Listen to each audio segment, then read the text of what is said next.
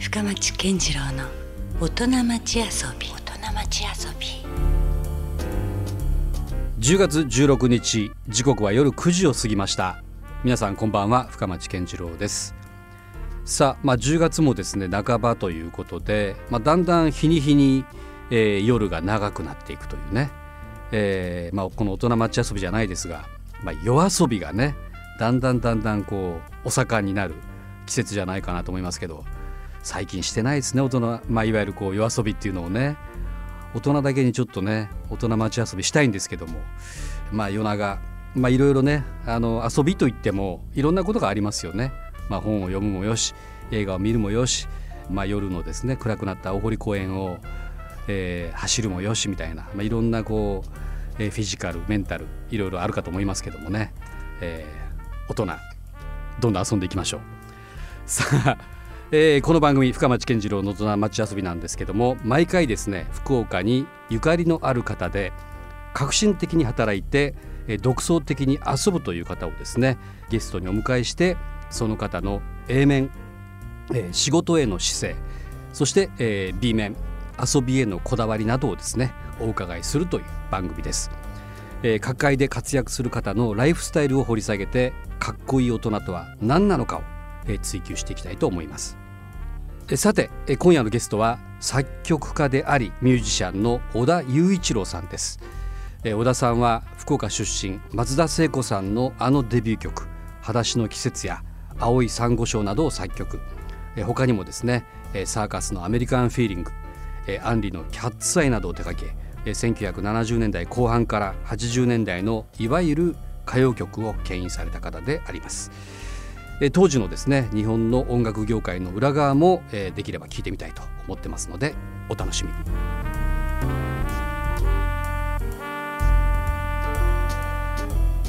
小田さんはあれですよね別に福岡ご出身というわけじゃないですよね。そうですね。僕はあの、うん、鹿児島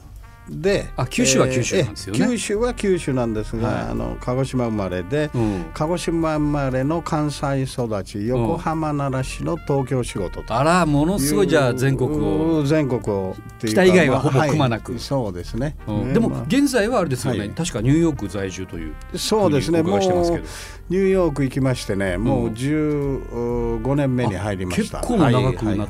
てるんですね、そうですね、うんまあ50になってから行ったんでね、うん、なぜなら30年間っていうのは僕はもうみんなのためにプロデュースして、曲を提供するっていう仕事をね、うん、終えて、うん、これで今度は50過ぎたら自分の人生を生きたいと、自分のあの考えてたこと若い頃やり残したこと、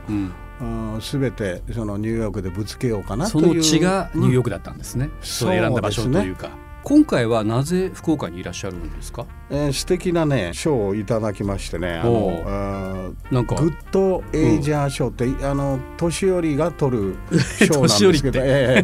ー、ね、えー、まああの素敵なまあ年を重ねている方を選ばれるという。あの、ね、グッドな年齢を重ねた方にあげる賞ということでね、うん、はい、今回あの福岡グッドエイジャー賞に選ばれたのが3人いらっしゃるわけですけども、はい、まあ、その方のお一人が、まあ、今日ゲストの小田雄一郎さん、はい、そして、えっと、福屋の川原さんですね、はい、川原さんなんかねドラマになっちゃって、ね、あそうなんですよ、えー、そのドラマもかなりこう、ねえー、今、ね、ヒットしてるんですけども、えー、それと料理研究家の山際千尋さんと、お三方がね今回選ばれてますけども。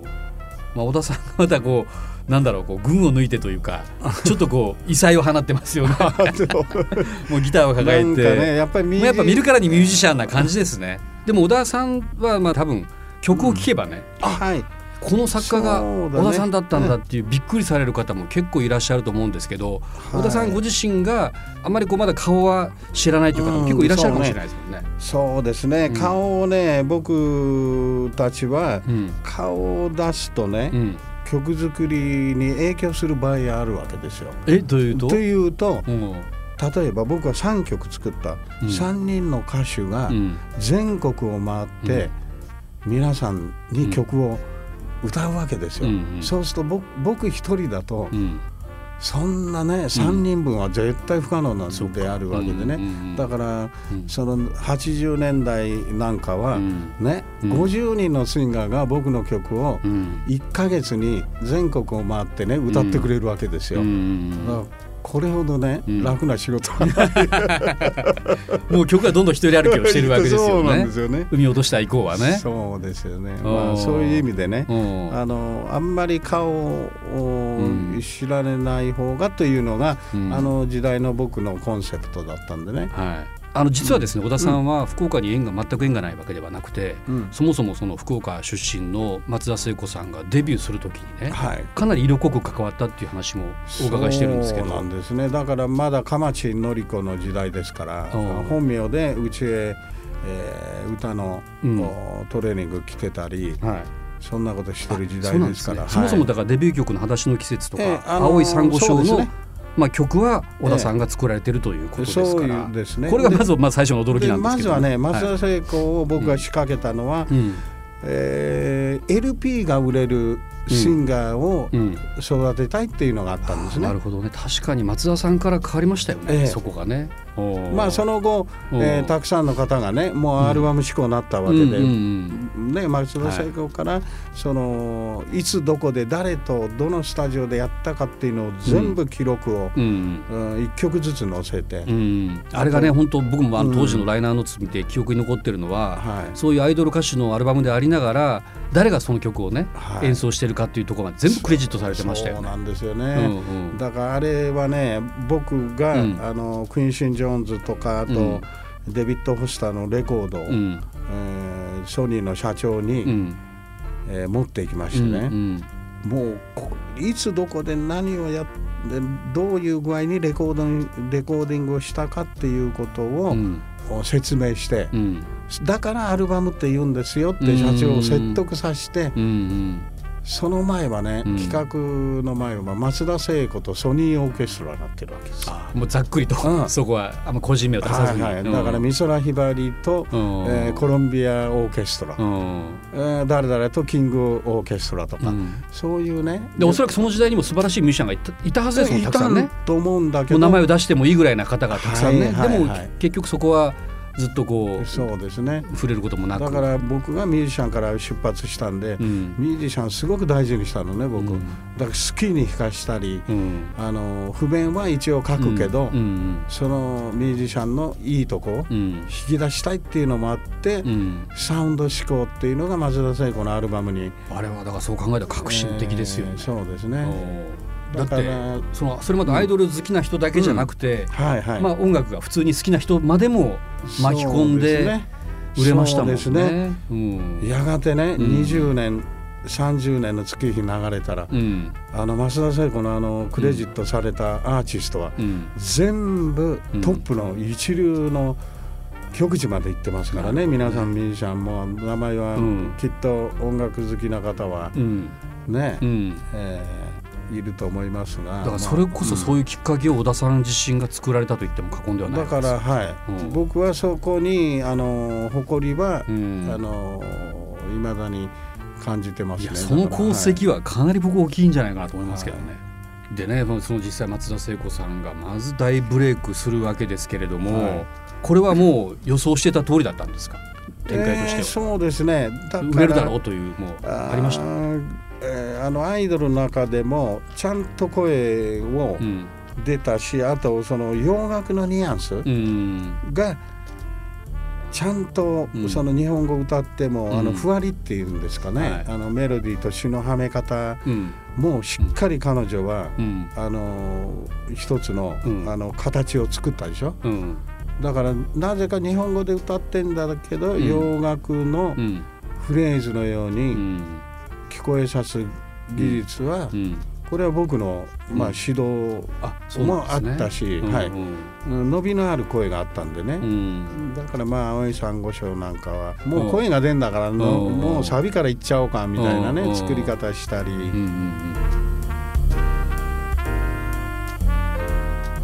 深町健次郎の大人町遊び。引き続き作曲家ミュージシャンの小田雄一郎さんへのインタビュー。後半ですであの実はあのこれも誰もが知ってる一曲だと思うんですけど、うん、あのアンリさんの「キャッツアイ」なんかもね小田裕一郎さんの曲でしたねね。どうなんですか？やっぱそのもう、うん、作曲家として大成功されたわけですよね、うん、あの70年代、はい、80年代っていうのは、はい、相当多忙を極めたんですか？やっぱりあの時代そうですね。だから1日4曲とかね。えー明日までっていうのがもうしょっちゅうあってね。そんなでもさ締め切りでこう、ポンって生まれるもんでもないでしょ？楽曲って。そうなのよ。だから まあ追い込まれないとダメっていう人もいますけど。もうだから発想変えるためにね、うん、同じような曲作ってたらダメなの。全く切り口の違う、う。ん、曲調で、うん、特徴、うん、まあ青い珊瑚礁とキャッツアイ全く違う違いますよね確かに、うんね、うんだからそういう意味でね、うん、もういつもそのコンセプトを変える、うん、だからメロディーを生むよりは、うん、そのコンセプトをどうするかという方の方が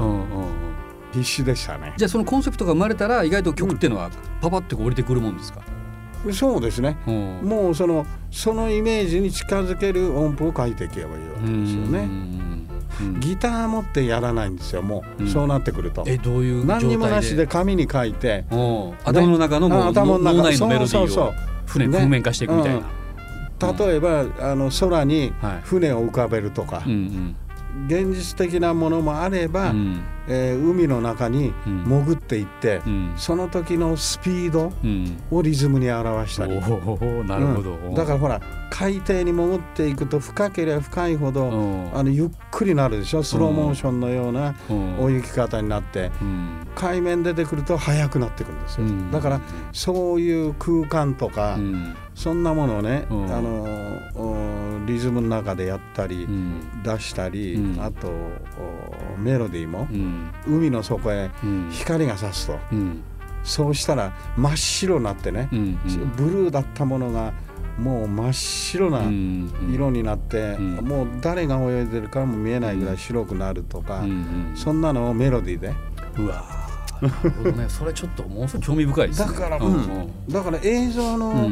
世界と似てるところがあるのかな。なるほどね。すごいだからその想像力というかイマジネーションがすごいこうある種発達してるんでしょうね。だからなんかそこからこう普通なんとイメージとしてはこう楽器を持ってねなんとかメロディーを生み出そうとするような人が多いんじゃないかと思うけどもすごい抽象的なそういうところから入っていくんですね。そうですね、うんそれでそういう頭の旅に行くじゃないですか、メロディー作りって。頭の旅行ってる時に「はいお茶できましたよ」って来たらもう もうびっくりしちゃうの。いきなり現実に引き戻されるそうそう現実リセットなっちゃう、えー、いやでもなかなかこう、なんだろうなこれ。あの、ね、どうやって曲作るんだろうかっていうふうになんか思ってる人からすればすごいこれもヒントというかねだからね、うん、やっぱりね、うん、あの普通じゃ皆さん喜ばないから困るんだよ。普通にしてくれよっていう。なるほどね。でもそれだけやっぱりその小田さんにもサービス精神が多分たくさんあって、ん。なんか今までの自分のイメージとは違うね、はい、また新しいこうものを出したいとかっていう思いとかも強いでしょうね。はい。うん、まあ曲作りの楽しさっていうのはもう本当にありますよね。うんうん、はいまあ、そんな小田さんがまあ50になってニューヨークに拠点をね、はい、移してようやくそこからまあ自分がやりたかった本来のこうアーティストとしての、うん。えー、表現をしようということで、まあ、ニューヨーク選ばれて、はい、で実際どうですか？その、うん、かれこれもう10年以上経ってると思いますけども、はい、それはかなりまた具体的に進行している感じですか？えもうだからやっとね、あのーうん、僕が、うん、あのー、やりたいとこで演奏できるようになったんでね、うん、前はやっぱりほら日本から来たゲストっていう形だったんだよね、はい、だからどうしてもあ日本人の小田さん、うんうん。今はニューヨークの小田さんになってるわけですよ。ね、なるほど。お客も、あミュージシャンも、もうどうですか？じゃあそのアメリカのその生活スタイルっていうのはもうかなり馴染んでいる感じですか？うん、あのいいですよ、うん、もうあそこはね、うん、やっぱりアーティスト行くとね、うん、楽なのよ、うん、俺はこれだって言っても、あんまりみんなその、驚きもしないし、受け入れてくれる。何でもありですからね、言ってみればね人種も含めて。で例えば俺はギターめちゃめちゃ面白いの聴くんだよって言ったら、日本人に言っちゃうと、なんだこいつ自分で、あんなこと言いやがってって、なるけど向こうは、あちゃんとこんなことできるんだなっていう、その疑いのあれがないわけです素晴らしいものは正当に評価してくれるだからそこがね、あの海外の人と日本人とまたそのものの考え方がね、うん堂々と言って、堂々と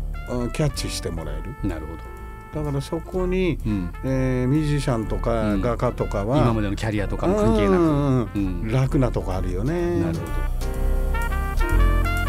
さあ、えー、今週のゲスト、えー、作曲家でありミュージシャンの小田裕一郎さんなんですけども何でしょうね。あのー、すごいこう作曲の、まあ、方法といいますかそういう話も普通なかなか聞ける話じゃないしまあ何しろね小田さんのまあ楽曲の数々というのは大体日本人だったらほとんどの方は一回は聞いたことがある、えー、そういう有名曲がもう数多い、えー、たくさんの曲をねもう作曲されていてでそれからまあ50になってようやくご自身としての、えー、アーティストとしての活動に目覚めたというこの辺りもちょっと面白いですよね。えー、なんとなくこう50以降クリエイター特にアーティストなんかはだんだんだんだんもうどうかしたら衰えていったりもう一線から退りたいという方が多い中改めてここからまた第2幕が始まっているというねそういう小田さんさあ来週はね今度はそんな小田さんを形成している、えー、バックグラウンドといいますか趣味の話をねいろいろ聞けるということでこちらも楽しみです。ということで今夜もお付き合いいただきありがとうございました。お相手は深町健次郎でした。また来週。LoveFM Podcast LoveFM のホームページではポッドキャストを配信中。スマートフォンやオーディオプレイヤーを使えばいつでもどこでもラブ f m が楽しめます。ラブ FM.co.jp にアクセスしてくださいね。LoveFM Podcast